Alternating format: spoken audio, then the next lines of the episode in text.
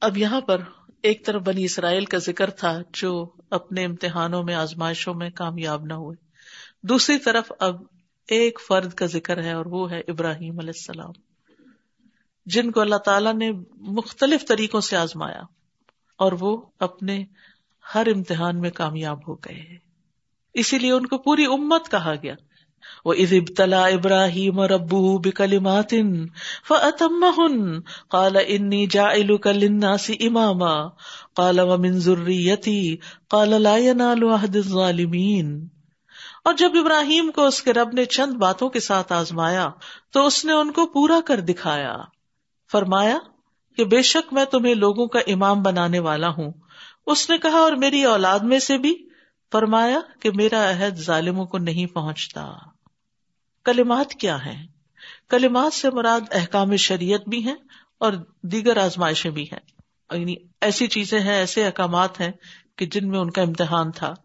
مثلاً مناسب کے حج، بیٹے کو ذبح کرنا، آگ میں ڈالا جانا، وطن چھوڑنا اور پھر بادشاہ نے جس طرح حضرت سارا کو کڈنیپ کر لیا تھا یعنی جو عورت پسند آ جاتی ان کے ملک سے گزرتی ہوئی، اس کو پکڑ لیتے، اس کے شوہر کو قتل کر دیتے۔ تو کس طرح سخت آزمائش میں پڑے، لیکن اللہ تعالیٰ نے وہاں بھی کامیاب کر دیا۔ تو وہ ہر آزمائش میں کامیاب اور کامران رہے۔ نتیجہ کیا ہوا؟ اتم مہن آپ دیکھیے، آزمائش تو ہر ایک پر ہی آتی ہے۔ وہ تو ایک کامن سی بات ہے۔ سب آزمائے جاتے ہیں۔ لیکن اصل چیز جو میٹر کرتی ہے نا، وہ یہ کہ اس آزمائش نے ہمارے اوپر کیا اثرات چھوڑے ہیں۔ پھر ہمارا طرز عمل کیا رہا؟ ہم اس آزمائش میں پورے اترے یا فیل ہو گئے؟ فیل کیسے ہو گئے؟ اللہ کو اور ناراض کر دیا۔ اللہ سے ناراض ہو کر کے مجھے کیوں اس میں مبتلا کیا؟ دین سے دور ہو گئے۔ نماز روزہ چھوڑ دیا۔ یہ ہے کمپلیٹ فیلئر۔ اور دوسرا طرز عمل کیا ہے؟ کہ پھر بھی اللہ سے راضی رہنا۔ اور وہ کرتے رہنا جس کا اللہ نے حکم دیا ہے۔ اب دیکھیے، ہر حکم ہی ایک امتحان ہے کہ ہم پورا کرتے ہیں یا نہیں۔ حکم کیا ہے؟ کلمہ۔ تو ابراہیم علیہ السلام کو جو حکم ملا، انہوں نے پورا کر دیا۔ دنیا میں اللہ نے جزا دے دی۔ اور وہ کیا تھی؟ کالا انی جا لنا سے اماما۔ تو یاد رکھیے، امتحان کیوں لیا جاتا ہے؟ امتحان کے بعد کیا ملتا ہے؟ ریوارڈ ملتا ہے۔ آپ کا درجہ بلند ہو جاتا ہے۔ کسی بھی اسکول میں آپ داخل ہوتے ہیں، کسی بھی کالج میں آپ جاتے ہیں، تو امتحان سے جو بچے گزرتے ہیں، ان کا حال سب ماؤں کو پتا ہوگا۔ اپنا تو بھول گئے نا لیکن یہ کہ بچوں کے ساتھ ماؤں کا بھی امتحان شروع ہو جاتا ہے۔ بعض تو ڈپریشن کا شکار ہو جاتے ہیں، بعض سخت نروس ہوتے ہیں، بعض سخت اسٹریس میں ہوتے ہیں۔ تو اس کے بعد جب وہ اچھا پیپر ہو جاتا ہے اچھا اگزام ہو جاتا ہے، پھر اس کے بعد کیا ہوتا ہے؟ اچھے گریڈ آتے ہیں۔ اور ماں باپ کا سر بھی فخر سے بلند ہو جاتا ہے اور بچے بھی خوش ہو جاتے ہیں اور پھر اگلے درجے میں چلے جاتے ہیں۔ تو یہ ایک قدرتی نتیجہ ہوتا ہے امتحان کا۔ جب بھی کسی پر کوئی مشکل آ جائے نا سمجھے اللہ کسی کام کے لیے تیار کر رہا ہے۔ اللہ تعالیٰ مجھے اس امتحان کی چکی سے نکال کر اپنے کام کا بنانا چاہتا ہے۔ اس پر غور کرے کیوں یہ آزمائش کیوں آئی ہے؟ اللہ تعالیٰ اس کے ذریعے مجھے کیا سکھانا چاہتا ہے؟ کیا دینا چاہتا ہے؟ کس کام کے لیے تیار کر رہا ہے؟ کیونکہ ہم تو اسی رونے دھونے میں بیٹھ جاتے ہیں کہ ہو کیوں گیا؟ ساری توجہ اس پہ آ جاتی اور سیلف پیٹی کا شکار ہو جاتے ہیں اور اصل مقصد ہی بھول جاتے ہیں۔ اب اگر کوئی دنیا میں طالب علم جو ہے، امتحان میں صرف رونا دھونے شروع کر دے کہ امتحان کیوں آتا ہے؟ میں نے نہیں جانا اسکول تو آپ خود سوچیے کہ پھر وہ نکما ہی رہ جائے گا نا۔ اس کو کچھ حاصل تو نہیں ہوگا۔ تو یہ تو اس دنیا کا بھی طریقہ ہے۔ آگے بڑھنے کے لیے آپ کو مشکلات کی بھٹی سے گزرنا پڑتا ہے۔ آپ دیکھیے کہ تیل کیسے بنتا ہے۔ کولو کے بیل پہلے وہ بناتے تھے نا۔ کولو کے گرد گھومتے رہتے تھے، تب تیل بنتا۔ آپ نے تو کسی نے نہیں دیکھا ہوگا، مجھے بچپن دیکھنے کا اتفاق ہوا۔ کہ وہ بےچارے ایک چھوٹا سا کمرے میں اس میں گھومتے رہتے، چکر دیتے رہتے۔ جوس کیسے بنتا ہے؟ آپ کی اسمودی کیسے بنتی؟ ہے اتنا کچھ مارکیٹ میں آگے شیلف کے اوپر، یہ سب کچھ کسی پروسیس سے گزرتا ہے۔ تب اس کی ایک خاص شیپ بنتی ہے ایک خوبصورت شکل بن جاتی۔ ہے تو اصل میں امتحان ایک پروسیس ہوتا ہے، جو کسی مقصد کے لیے ہوتا ہے۔ اس کے بعد آپ کو کچھ بنایا جانا ہوتا ہے۔ یا آپ اللہ کے زیادہ قریب ہو جاتے ہیں، یا آپ اور دور ہو جاتے ہیں۔ تو ہر تکلیف میں یہ دیکھے کہ اس تکلیف نے آپ کو قریب کیا یا دور کیا۔ اگر آپ قریب ہو جاتے ہیں، تو پھر انعام شروع ہو جاتے ہیں۔ کالا انی جائلو کلنا سی امام فرمایا میں تجھے لوگوں کا امام بنانے والا ہوں لیڈرشپ کے منصب پہ فائز کرنے والا ہوں۔ آج آپ دیکھیں، صرف مسلمان نہیں، یہودی، عیسائی مشرقین عرب، سب کے سب ابراہیم علیہ السلام کو اپنا بڑا مانتا ہے واقعی امام بن گئے وہ، سب کے امام بن گئے۔ لیکن یہ ایسے ہی امامت نہیں ملی تھی ان کو۔ یہ بلند درجے یوں ہی نہیں ملا کرتے۔ تو اس وقت کالا بمن ضروری تھی انسان کو جب کوئی چیز ملتی ہے نا، تو فوراً سب سے پہلا خیال اس کو کیا آتا ہے؟ میرے بچوں کا کیا ہوگا؟ کیونکہ سب سے زیادہ انسان کو بچوں سے ہی محبت ہوتی فطری محبت ہے یہ۔ کوئی اسے کم نہیں کر سکتا۔ یا پھر ماں باپ سے زیادہ ہوتی ہے۔ پھر اس کے بعد باقی رشتے بھی آ جاتے ہیں۔ ایکسپشنل کیسز کچھ ہو سکتے ہیں جو ان کے علاوہ بھی ہوں۔ لیکن عمومی بات کر رہی ہوں۔ تو اس میں آپ دیکھیے کہ ان کا میری ضروریت کا کیا ہوگا۔ یاد رکھیے ضروریت جو ہوتی ہے نا، وہ صرف بچوں کے بچے، بچوں کے بچے نسل کے لیے استعمال ہو میری نسلوں کا کیا ہوگا؟ کیا وہ بھی امام رہے گی؟ کال اللہ عادل ظالمی اللہ تعالیٰ نے جواب دیا کہ میرا عہد ظالموں کو نہیں پہنچے گا۔ یہ وعدہ ظالموں کے لیے نہیں۔ اور ہم دیکھتے ہیں کہ پارشلی تو وعدہ پورا ہوا کہ آپ کی اولاد میں سے جو نیک تھے، وہ امام بنے۔ سب سے زیادہ پیغمبر دنیا میں ابراہیم علیہ السلام کی اولاد میں پیدا ہوئے۔ ابراہیم علیہ السلام کے بعد بلکہ جتنے نون پیغمبر ہیں، وہ سب کے سب انہیں کی اولاد میں سے ہیں۔ آپ سوچیے کہ وہ تو دنیا سے جا چکے۔ لیکن کیسا بڑا صدقہ جاری ہے ایک کے بعد ایک، سینکڑوں سالوں پر محیط۔ اور پھر سب سے بڑی بات یہ کہ خود محمد صلی اللہ علیہ وسلم بھی آپ کی اولاد میں سے ہیں، بنو اسماعیل میں سے۔ ایک اولاد وہ ہے جس میں سے حضرت اساق اساق میں سے یعقوب یعقوب میں سے بارہ بیٹے، پھر ان کے آگے بارہ نسلیں اور وہ داؤد علیہ السلام سلمان علیہ السلام، زکریہ یا عیسا یہ سب انہیں کی اولاد میں سے۔ اب آپ دیکھیے کہ ایک بیٹے سے تو فوری طور پر سلسلہ شروع ہو گیا امامت کا اور دوسرا بیٹا اسماعیل علیہ السلام فوری طور پر کوئی نبی نہیں آیا تقریباً دو ہزار سال بعد محمد صلی اللہ علیہ وسلم دنیا میں تشریف لائے۔ ایک دعا ہزاروں سال بعد قبول ہو رہی ہے۔ لیکن اگر کوالٹی کے اعتبار سے دیکھا جائے درجے کے اعتبار سے دیکھا جائے، رتبے کے اعتبار سے دیکھا جائے، تو چاہے وہ ہزاروں سال بعد پوری ہوئی دعا، لیکن مقام کہاں ملا؟ تو یہ اس میں ہمارے لیے زندگی کا ایک لیسن ہے کہ بعض ہماری دعائیں انسٹنٹلی فوراً قبول ہو جاتی۔ ہم اپنی آنکھوں کے سامنے اپنے کام کے نتیجے دیکھ لیتے ہیں یعنی اچھے کاموں کے۔ اور بعض اوقات نہیں دیکھتے تو ہم تھوڑا مایوس بھی ہونے لگتے پتا نہیں میں ٹھیک بھی کر رہی ہوں کہ نہیں، کوئی فائدہ نہیں ہوتا، نظر آتا۔ مجھے بس کام کو میرا خیال چھوڑ ہی دینا چاہیے۔ شیطان ایسے بس اسے ڈالتا ہے اتنی دعائیں کی ہیں، اتنی چیریٹی دی ہے، اتنا فلاں کیا ہے، اتنا تعلیم دی ہے، لیکن کوئی اثر ہوتا نظر نہیں آتا۔ آپ کو کیا معلوم؟ کس پہ کہاں بیٹھے، کیا اثر ہو جائے؟ اور وہ آپ کے لیے کتنا بڑا صدقہ جاری میں جو آپ کے خواب و خیال میں بھی نہ ہو۔ انسان کے اوپر لازم ہے وہ اپنا کام کرتا چلا جائے، جو اللہ کا حکم ہے مانتا چلا جائے، جو کرنے کا کام ہے، جو ذمہ داری ہے، جو ڈیوٹی ہے، خلوص کے ساتھ پوری کرتا چلا جائے۔ نتائج اللہ پہ چھوڑ دے۔ وہ آج فائدہ دیتا ہے یا کل دے گا؟ دنیا میں دیتا ہے یا آخرت میں؟ لیکن ایک بات ہے، اللہ تعالیٰ دنیا میں بھی محروم نہیں کرتا۔ دنیا میں بھی دیتا ہے۔ یہاں ابراہیم علیہ السلام جس جس مشکل سے گزرے ان میں تفصیلات میں جانے کا وقت نہیں۔ آپ جانتے ہیں کہ کس طرح آگ میں پھینک دیے گئے، کس طرح باپ نے گھر سے نکال دیا کیسی کیسی تکلیفوں سے گزرے۔ لیکن وفا کا حق ادا کر دیا، اللہ کے ساتھ کسی اور کو شریک نہیں کیا۔ کہیں نہیں جھکے، کہیں کمپرومائز نہیں کیا۔ تکلیفیں اٹھائی لیکن اجر بھی تو اتنا ہی بڑا ملا نا۔ خالا من ضروریتی خال اللہ ظالمین اب آپ دیکھیے کہ ابراہیم علیہ السلام کی جو یہ خواہش ہے، اس کو قرآن میں ایک جگہ یوں پورا کر کے اللہ تعالیٰ فرماتے ہیں وہ جالنا فی ضروریت ہند نبوت اول کتاب ہم نے نبوت اور کتاب کو اس کی اولاد میں کر دیا۔ نبی بھی انہیں کی اولاد میں سے اور کتابیں بھی ساری انہیں کی اولاد میں آئی تو یاد رکھیے امبیا میں سے یہ واحد نبی ہیں کہ جن کی اتنی واضح دعا اپنی اولاد کے لیے ہے۔ اور صرف یہی نہیں، آگے بھی آپ دیکھیں، دعاؤں کا ایک سلسلہ ہے۔ قرآن میں کئی جگہ ان کی دعائیں آتی ہیں۔ اور دعا جو ہے نا، وہ ایک کسی انسان کے بہت ہمبل ہونے کی علامت ہوتی۔ کہ وہ اللہ کے آگے بیکاری بنا ہوا ہے مانگتا ہے۔ وہ اللہ سے مانگتا ہے اور اللہ سے بڑی امیدیں رکھتا ہے۔ وہ یقین رکھتا ہے کہ اللہ تعالیٰ سب کچھ دے سکتا ہے۔ تو اس لیے کبھی بھی مانگنے سے گریز نہیں کرنا چاہیے۔ لم اکم بدعا کا رب شکیہ کیسی دنیا میں دعا قبول بڑھاپے میں اللہ نے اولاد دی۔ سو سال سے اوپر عمر کو پہنچ گئے اور اللہ نے اولاد دی۔ نبی صلی اللہ علیہ وسلم نے فرمایا، تین قسم کے لوگوں کی دعائیں قبول ہوتی ہیں اور ان کی قبولیت میں کوئی شک و شبہ نہیں۔ مظلوم کی دعا، مسافر کی دعا اور والد کی اپنی اولاد کے لیے۔ اس لیے اپنے بچوں کے لیے خوب دعائیں کرتے رہے۔ کیونکہ بعض اوقات ہم بچوں کے رویے سے مایوس بھی ہونے لگتے ہیں، دعا بھی کرتے ہیں، سمجھاتے بھی ہیں، یہ نہ نماز کی طرف آتے ہیں، نہ دین کی طرف آتے ہیں، یہ کوئی کام سیدھا نہیں کرتے، ان کا کیا بنے گا، ہم دنیا سے اڑ جائیں گے، ان کو کون پوچھے گا؟ پتہ نہیں کیسے کیسے اندیشے ہوتے ہیں۔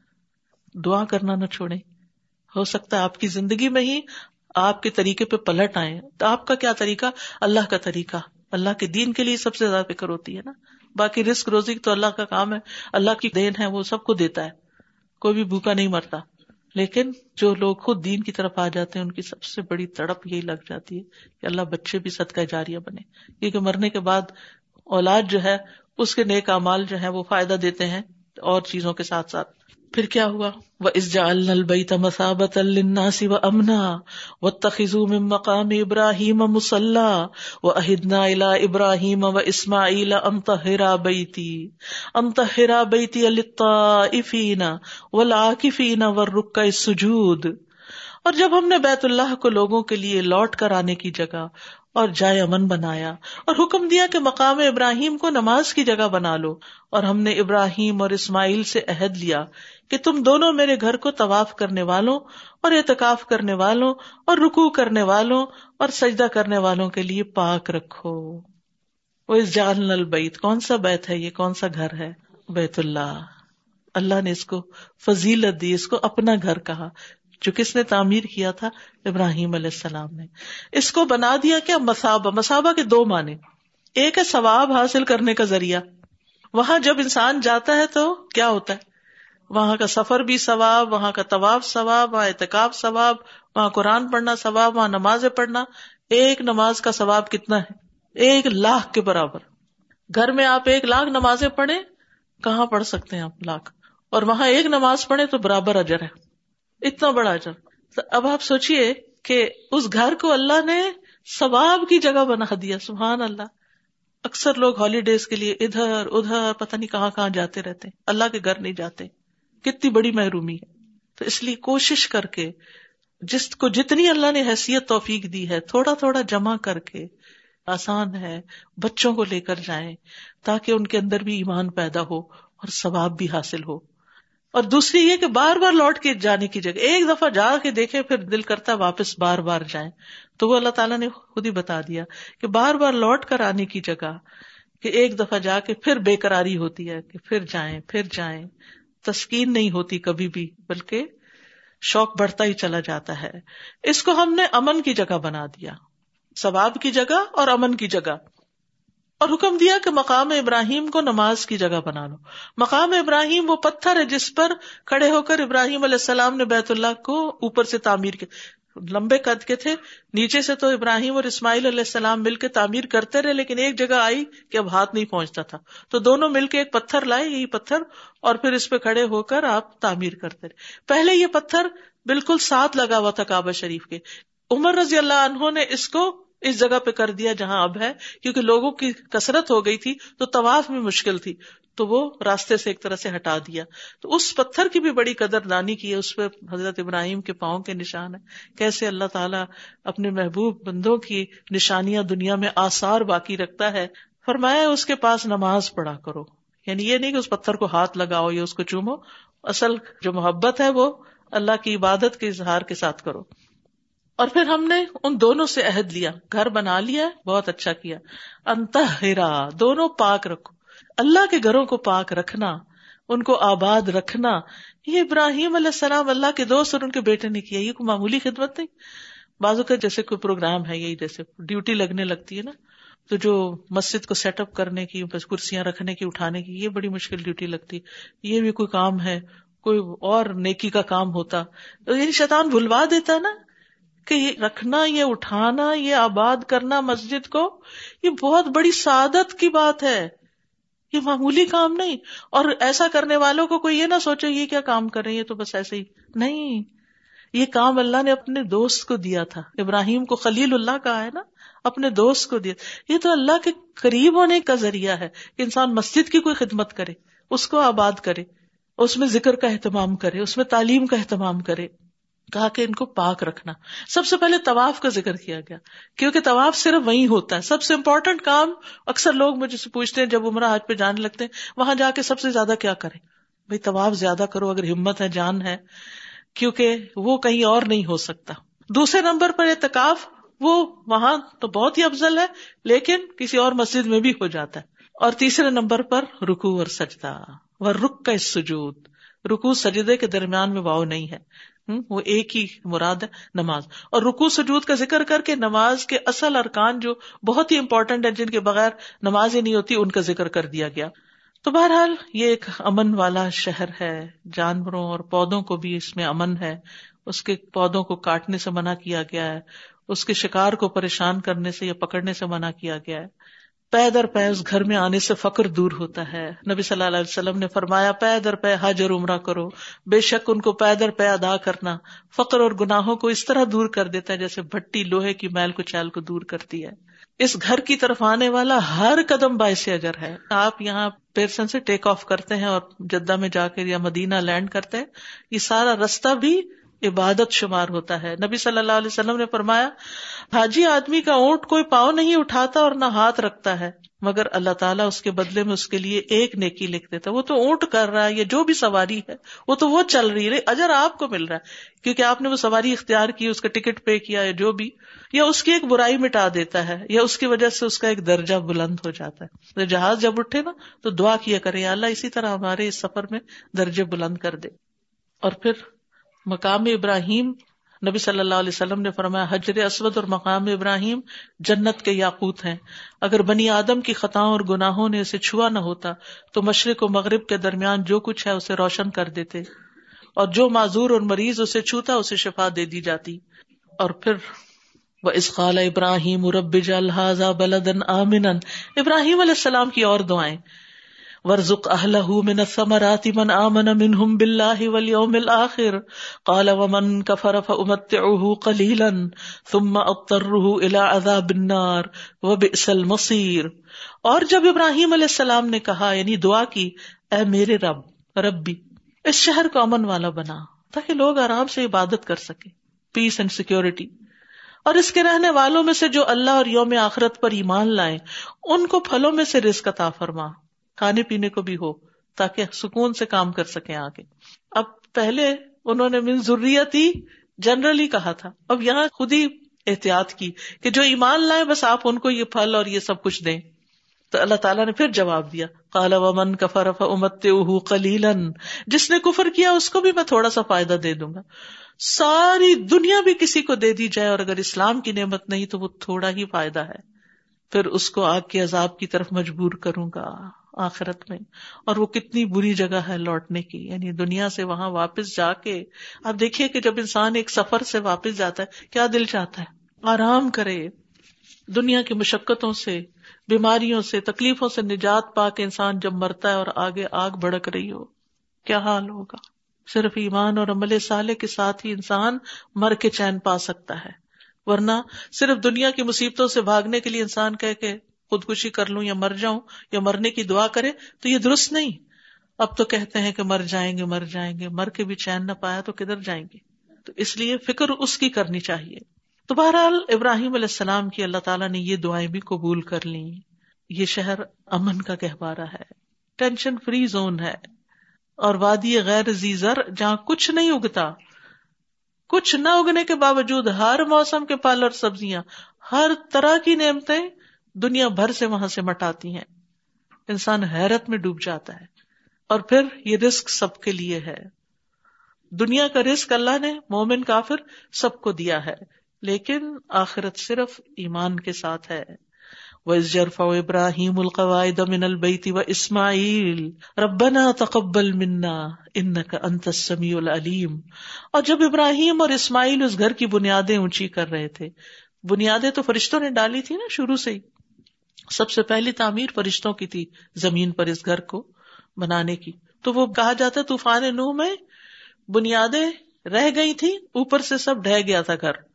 تو پھر کئی دفعہ تعمیر ہوئی اور پھر ابراہیم علیہ السلام نے خاص طور پر تعمیر کیا اپنے بیٹے کے ساتھ مل کر۔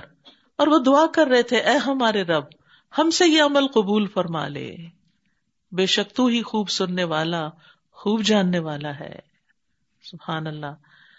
باپ کا بیٹے کو نیکی کے کام میں شریک کرنا۔ خوش قسمت ہے وہ بچے جن کے باپ ان پہ توجہ دیتے ہیں اور باپ ان کو مسجدوں میں لے جاتے ہیں۔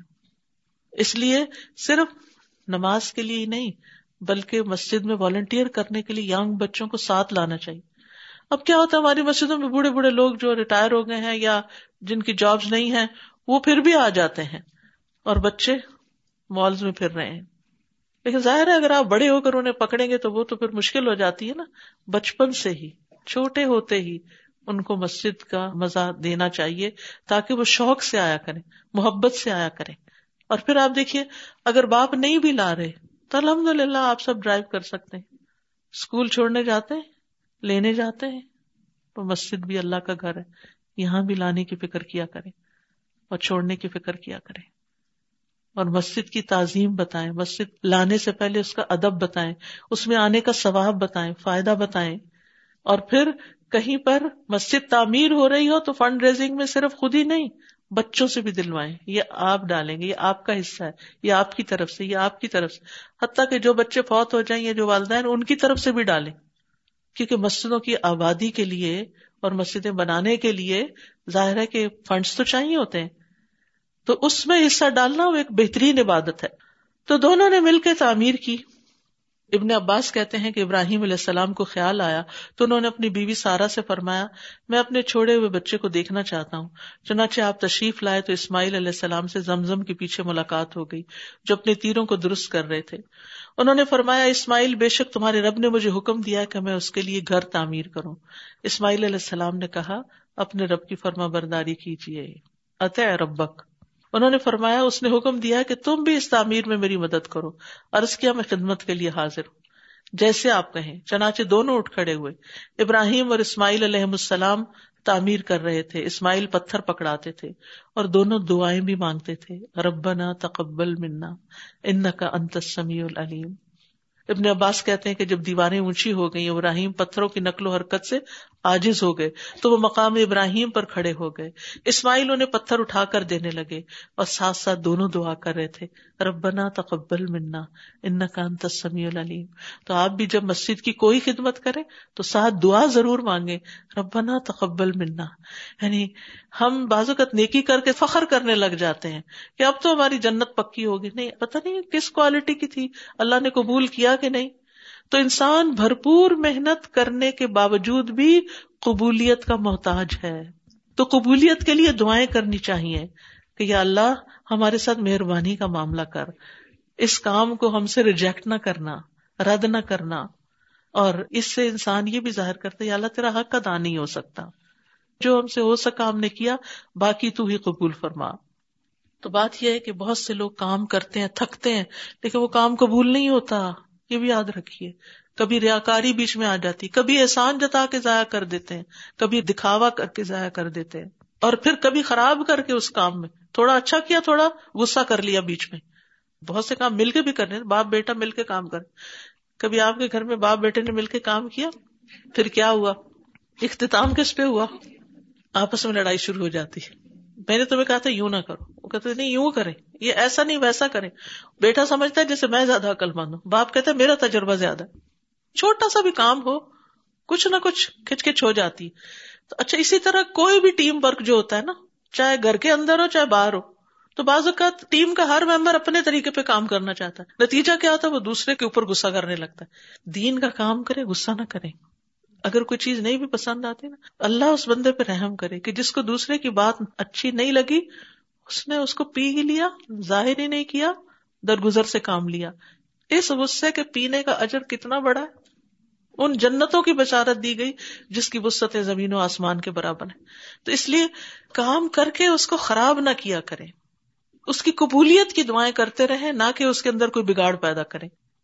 ربنا وجعلنا مسلمین لك ومن ذريتنا امه مسلمه لك وارنا مناسكنا وتب علينا انك انت التواب الرحیم۔ اے ہمارے رب، ہم دونوں کو اپنا فرما بردار بنا اور ہماری اولاد میں سے بھی ایک گروہ کو اپنا فرما بردار بنا۔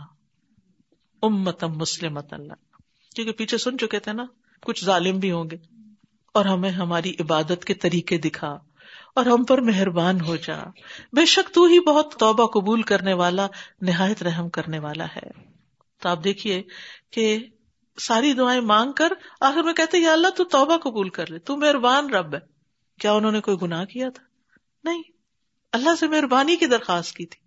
کہ اللہ، ہم تیرے محتاج ہیں۔ ہم سے قصور ہوں گے، لیکن تو معاف کرنے والا ہے۔ کیونکہ استغفار سے رحمتوں، برکتوں کے دروازے کھلتے ہیں۔ تو توبہ جو ہوتی ہے، گناہوں سے ندامت، حقوق واپس کرنا، دوبارہ نہ کرنے کی نیت کرنا، برے خیالات سے بھی رجوع کرنا، اعمال میں کمزوری پہ توبہ کرنا، عبادت کو کامل طریقے سے ادا نہ کرنے پہ توبہ کرنا، اور خاص الخاص لوگ جیسے ابراہیم اور اسماعیل، ان کے تو کوئی گناہ نہیں تھے، پیغمبر معصوم ہوتے ہیں، درجات کی بلندی کا باعث بنتی ہیں ایسی دعائیں۔